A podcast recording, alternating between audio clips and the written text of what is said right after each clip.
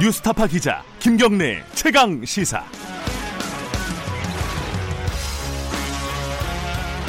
김경래 최강 시사 2부 시작하겠습니다. 아, 청와대가 지금 개각 관련해 가지고 좀 몸살을 앓고 있죠. 지금 두 명의 후보는 어, 한 명은 지명 철회, 한 명은 자진 사퇴한 상황이고 야당에서는 박영선, 김현철 두 후보자도 안 된다 이러고 있습니다. 어, 지금 문재인 대통령이 어, 청문 보고서를 다시 달라고 국회 요청한 걸 보면은 인사를 강행하겠다는 뜻으로 읽히고요.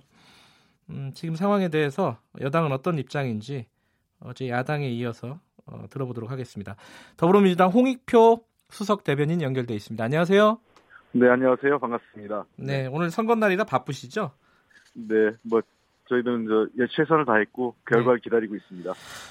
어, 오늘 인사 관련된 얘기를 좀 주로 여쭤볼 거예요. 네. 일단은 어, 야당에서 박영선, 김현철 후보 지명 철회해달라 이렇게 계속 요구하고 있지 않습니까? 네, 그렇습니다. 뭐 청와대는 인사 강행한다라는 뜻으로 지금 얘기를 했고요. 여당 네. 입장은 정확하게 어떤가요? 어, 저 우리 당도 처음부터 네. 그 청문회를 결과를 보고 판단하자는 것이었고요. 네. 그 결과 사실은 어, 저희가 보기에는 그 중간에 지명철회나 자진 사퇴하신 두 분을 제외한 나머지 분들에 대해서는 특별하게 추가적으로 어떤 의혹이 제기되거나 네. 국민적 눈높이에 그 물론 뭐 다소 부족한 면이 없, 없지 않은 것은 사실 있는 것은 사실이지만 그렇다고 네. 어, 장관직을 수행하지 못할 정도의 결함이 있다고 생각되지 않습니다. 예. 또 애초부터 김현철 후보와 박영선 후보에 대해서는 어, 자유한국당 같은 경우는 아예 처음부터 어, 인사청문회를 하기도 전부터 안 하겠다. 즉 한 분은 사상이나 어떤 이, 이 대북관을 문제를 삼았고 또한 네. 분은 아예 처음부터 그 과거에 그 청문회 때 소위 뭐 저격수 뭐 등에서 정치적 입장을 갖고 반대를 한 거기 때문에 네. 그런 부분에 대해서는 동의할 수 없다고 생각합니다. 그러면은 지금 그 부다 이게 두 가지 의문이 이제 어, 여쭤볼 게 생기는데요. 하나는 이 강행을 할 경우에 자유한국당에서 반발하고 지금 안 그래도 지금 국회가 좀 경색 국면이잖아요. 네. 이게 계속되지 않을까라는 우려가 있어요. 밖에서 보기에는 이 부분은 어떻게 보시는지. 저는 이렇게 생각합니다. 국회가 경색되는 것과 예. 국회가 파행되는 것은 좀 다르다고 생각을 합니다. 네. 어, 결국은 자유한국당이 그 지금 이번 20대 국회에 들어와서 보이콧을 수, 수회 지금 반복하고 있고 국회를 네. 파행시키는 것은 매우 잘못된 어, 선택이라고 생각을 합니다. 네. 아, 국회는 어떠한 상황이 되더라도 아무리 서로 정쟁을 하고 대립한다 하더라도 관련된 민생 법안과 개혁 입법은 처리해야 되는 것이 국회 그 당연한 책임이고 네. 어, 의무라고 생각합니다. 그러니까 양측이 양당이 뭔가 그 여야가 서로 간에 대립을 할 수 있다 하더라도 전체 국회를 올스톱 시키는 행위가 반복돼서 안 된다고 생각을 합니다. 또 하나는 지금 요번에 두 명이 인사 청문 보고서가 채택이 안 되면요. 네. 이게 보고서 없이 임명을 강행하는 인사가 이제 10명이 돼요. 네. 이게 좀 정치적으로 좀 부담이 되지 않을까라는 생각도 듭니다.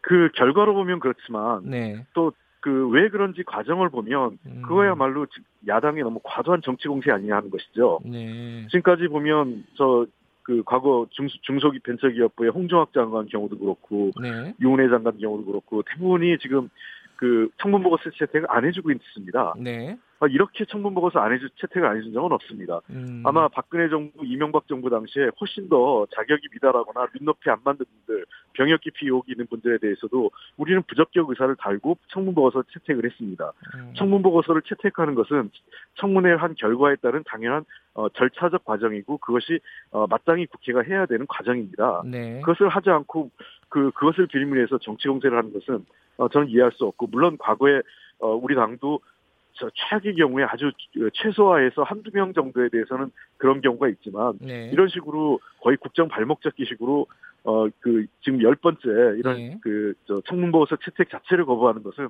음. 어 저희들은 그 도저히 이해할 수 없는 정치적 공세라고 생각합니다.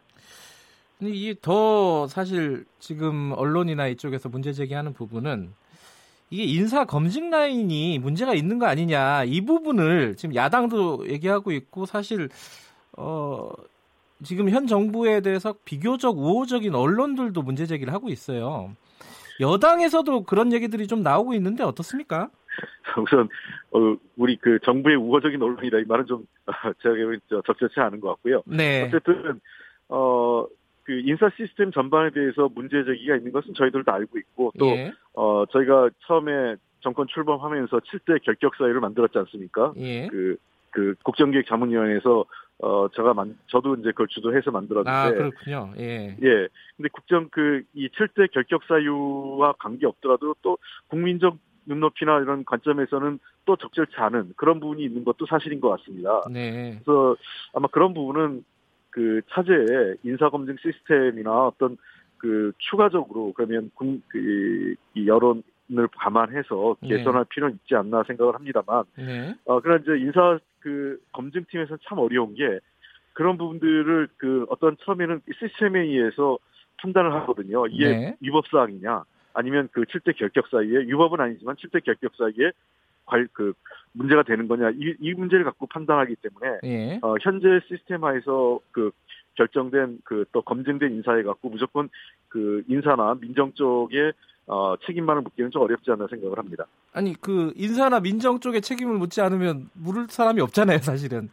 아니 근데 제가 예. 말씀드린 거는 예. 그것이 그 사, 그분들이 부실 검증의 문제가 아니라 예. 그렇다면은 전반적으로 검증 시스템 전반에 대한 제도 개선이 필요한데 네. 문제는 지금도 그 우리 저이현 문재인 정부 들어와서 과거 지난 정부에 비해서 도덕적 수준을 상당히 올렸거든요. 네. 어쩌면 과거 지난 정부 시절의 장관들은 아예 그 추천 자체가 안 될 겁니다. 음. 그럴 정도로 저희가 문턱을 높였음에도 불구하고 여전히 어 국민적 눈높이에는 좀 그 미흡한 부분이 있는 것도 저희들도 잘 알고 있고 예. 어, 참 그래서 난감한 부분이 있습니다. 이번에 음. 예를 들면 과학기술부 장관 같은 예. 경우는 열 10명째 정도에서 모든 분들이 고사하고 있는 그런 상태거든요. 아하. 그래서 저희가 인사검증을 할 때에는 첫째는 그 도덕적 검증을 합니다. 당연히 예. 해야 되는 거고. 그 다음에 두 번째 우리가 봐야 될 부분은 어, 전문성과 어떤 그 장관으로서의 역량을 봐야 되거든요. 네. 이런 부분에 대해서는 종합적인 판단이 필요하지 않을까 음. 하는 생각이 들고, 그다음에 인사 검증은 하나는 청와대에서 인사 검증이 있고, 예. 두 번째는 국회에서 인사 검증이 있습니다. 네. 근데 국회에서 인사 검증 과정에서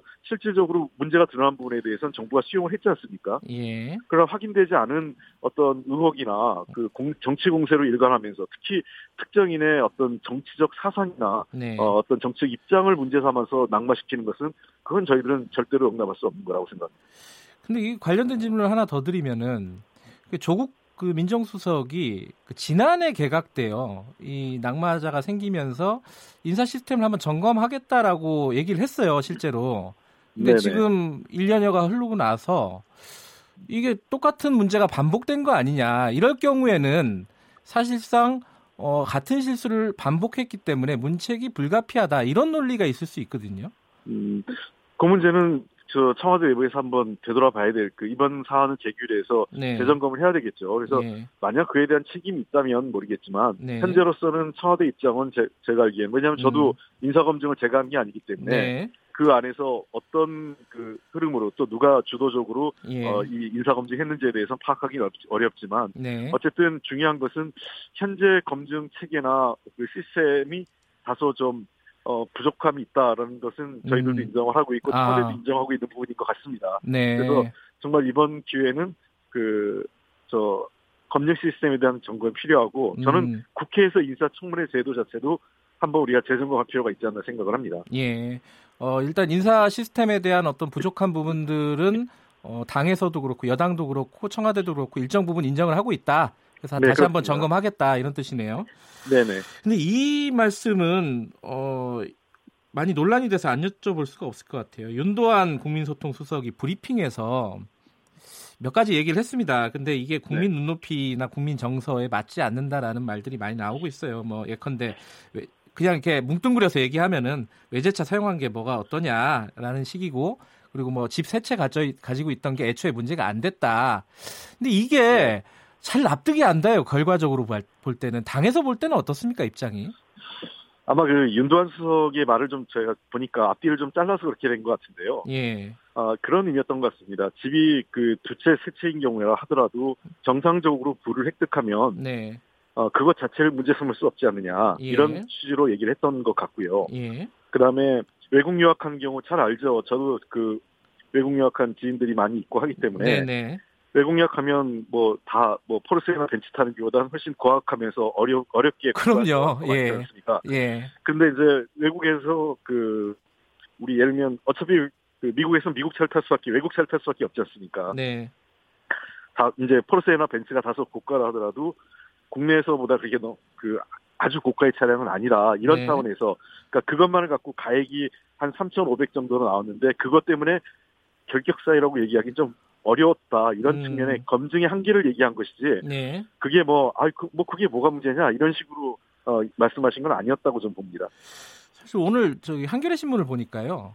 그 여당 내 의원들을 다수 인용을 하면서 윤도한 수석의 말이 좀 굉장히 부적절하다. 현실 인식이 너무 아니하다. 음. 이 국민들을 자꾸 자기 뜻대로 설득하려고만 한다. 지금 상황을 음. 어, 받아들이려고 하지 않고 이런 네. 얘기들이 굉장히 많이, 많이 나왔어요. 익명이긴 하지만요. 여당에서 그런 그리가 있는 거 아니에요? 아니 근데 제가 아까 말씀드렸지만 예. 윤도한 수석의 말의 맥락을 보면 뭐 네. 뭐 그것이 뭐 다 벤츠 타고 뭐 폴스 타는 게 문제가 없다 이런 차원도 아니 아니고요. 예. 그리고 그 당연히 고위공직자로 갈수록 그 재산에 대해서 부동산 투기라는 건 부적절한데 네. 처음에 집이 세 채만을 갖고 부동산 투기했다 이렇게 얘기하기 좀 어려웠다고 보는 것 같습니다. 검증 네. 과정에서 네. 그런 거를 검증의 어려움에 대한 어 그 설명을 한 것이지 뭐 집을 세채 가지고 있는 게 당연하다. 뭐 음. 포르쉐를 타는 게 뭐 뭐가 문제냐 이런 식으로 말씀하신 건 아니었기 때문에 아마 네. 의원님들의 지적은 뭐 그런 그 일부 언론에 나타난 네. 모습을 네. 보고 비판을 하신 것 같고 네. 어 그런 부분에 대해서 뭐 저희들도 언론에 나타난 내용만 보면 당연히 비판의 소지가 있지만 네. 말의 전체적으로 맥락 제가 늘 얘기하지만 텍스트가 아니라 context를 좀 봤으면 하는데 음. 어, 윤석이 이후에 또 해명을 했, 하셨지 않습니까? 네. 어, 내가 얘기한 건 그런 취지가 아니었다라고 한 거를 보면 그 해명이 어, 그걸, 또 많이 논란이 되고 있어요.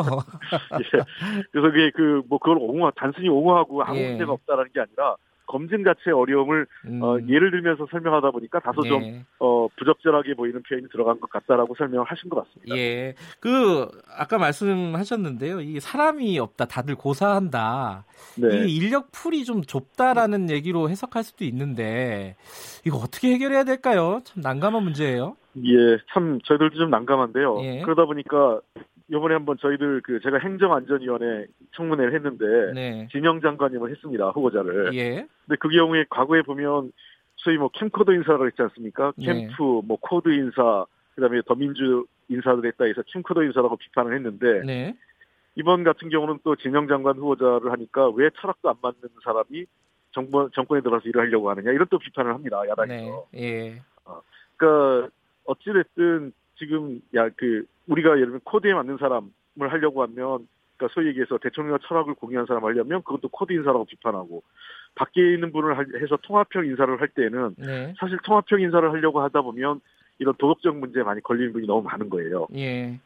어, 그러니까 뭐 이 지난 시기에 너무 그 이 고위공직자로 올라가거나 사회 지도층 인사들이 검증과 검증 자체 또는 도덕적인 어떤 문제 제기를 하는 것 그런 시스템이 없다 보니까 부동산 네. 투기라든지 또는 뭐 위장전이 뭐 등등의 그런 투기적 행태가 사실 빈번하게 그저 고위공직자를 중심으로 있었던 것은 부인할 수 없는 문제이기 때문에 예. 그러다 보니까 이게 참 저희들도 참 고민스럽습니다. 알겠습니다. 이게 아, 굉장히 예. 좀 어려운 부분이지만은 그 여당의 예. 또그 청와대 몫이라고 생각이 들고요.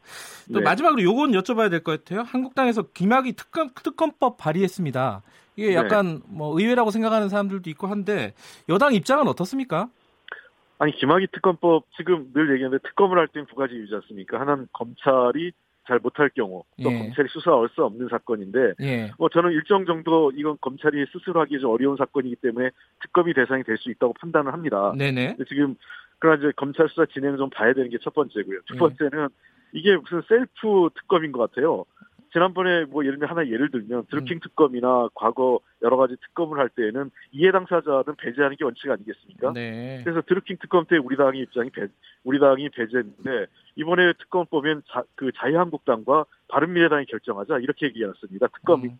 어, 특검을. 예. 근데 아시다시피 자유한국당 당 대표인 황교안 당시 법무장관, 그다음에 곽상도 의원이 당시 민정수석 등 이해 당사자가 지금 자유한국당에 있는데 자유한국당이 특검을 결정한다. 이것은 제가 보기에는 정말 염치 없는 그 특검법이라고 생각합니다. 어쨌든 지금 상황에서는 받을 수 없다 이런 말씀이신 거죠? 그, 렇습니다 그거 예. 그거 내려놓고 해야지 그렇게 특검을 하자고 하는 건 말이 안 됩니다. 알겠습니다. 여기까지 듣겠습니다. 고맙습니다.